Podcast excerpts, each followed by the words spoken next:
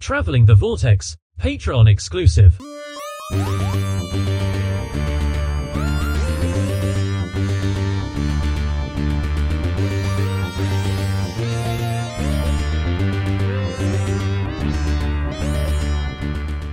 So Jamie, the wife of this couple, she is disabled and has massive back pain. Whatever she did has kind of screwed her up for life. And I don't know, you know how those, like, they're that 1 to 10 scale? Well, she's above that into, there's letters to determine how much pain she is in on the daily. And so we got down there and we got to talk, and then we rode Expedition Everest, which is a roller coaster at Animal Kingdom, and it kind of torqued my back a little bit when it did one of the stop reverse things. And of course, Shai was all, again. I'm like, nah, you and Melma can ride it. I'm going to sit this one out because I feel like I tweaked it. So sat in the hot tub and did all stuff. We talked a lot about our backs because when you get old, that's what you do. Right, Glenn? Yep. So we're in the car on Wednesday driving up to the airport. And she says, oh, I didn't take my gummy. And she starts rummaging around in her purse. And she says, Shaun, do you want a CBD gummy for your back? Now, without even thinking about it, I was like, yeah. So she gives me a half of one. And my back's still a little, torqued. So this will be fine. An hour later,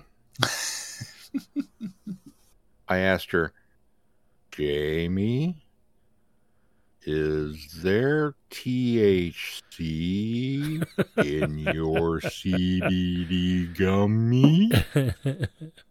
And she said, yes, there is.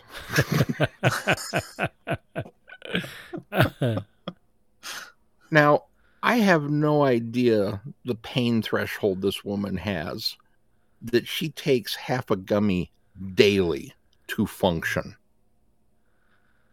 I am no stranger to this. We partake occasionally, but this was the indica, which is the one I don't particularly do well on. tends to make me a little paranoid and a little goofy, as opposed to the I'm fine and floaty and funny. I like the sativa because I get the funny and everything's hysterical and I'm a good time to be around. The indica, not so much. And it's like, really, you couldn't have done this. We had 2 days sitting in your hot tub that you could have doped me up and had everything was fine. Now you're going to expect me to go take my shoes off and go through airport security? I can't function this way, lady. So they had a good laugh and were very apologetic. Oh, God, Mel, we're so sorry. We doped Shaun up. She's like, I'm just going to leave him here because I was that bad.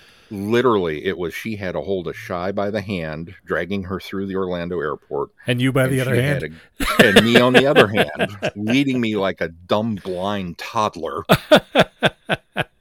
I had every ounce of my ability to focus to get through the line and put my stuff on the conveyor belt and get scanned and do the, every single brain cell that was still operating was on that task. And then I looked up and she was gone. And then the panic set in. Then you remember lost. She says, I'm going to leave him. Yeah. I'm lost at the airport. Oh my gosh, she really did. She has the tickets. Now I'm still standing there waiting for my stuff to come through the thing, but it felt like hours. I kid you not. By the time I thought I was going to throw up on the plane. I grabbed an airsick bag. She says, don't you dare. I think just having it was enough to calm me down. I zoned in and out of the flight. I did not come down that day. So I have no idea what her dosage is on these things. Normally, I take a 10 milligram gummy and I'm good for about 4 hours. This one hit me. I took it at 1:00 on the way up to the airport, and we got home and I was still like, I crashed. I went to bed. I got up the next day. We got Shai on the bus. I looked at Mel and I said, I feel sick. I feel hungover. I feel miserable. I'm calling in because I was supposed to go back to work on Thursday. I said, I'm calling in. And then my phone rang. And it was the boss. He goes, hey, we're shorthanded. So-and-so had to leave. They're sick. Can you cover Master? Oh, no. Ooh. And I can't tell people no. That's my huge thing. So I was like, yes. So I went in and covered Master. And it was supposed to be like for a couple hours until the next person got in. I was there for 6.5 hours. Oh, no. Oof. I don't remember any of it. I remember people talking to me and asking me questions. I have no idea what I told them. I have no idea what happened. We may have been off the air for 6 hours. I have no memory. It very much became this is what people who show up to work hungover are like. Mm. And I don't know why anybody would ever do that to themselves because it's miserable. Mm-hmm. I got off work. I came home. I went back to bed. And so all of the, hey, are you joining us? Nope. I was not.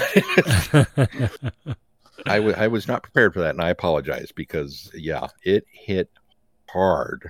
And like I said, I don't know what her dosage is or anything, but it affected me. And it kind of hung in there all weekend. I did not feel right the rest of the weekend.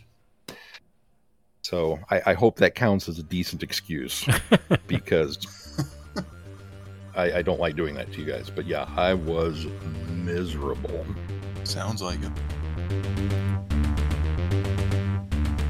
You have been listening to Traveling the Vortex. Doctor Who and all of its associated programs are owned and trademarked by the BBC.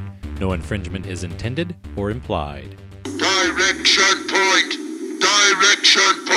A Doctor Who podcast network.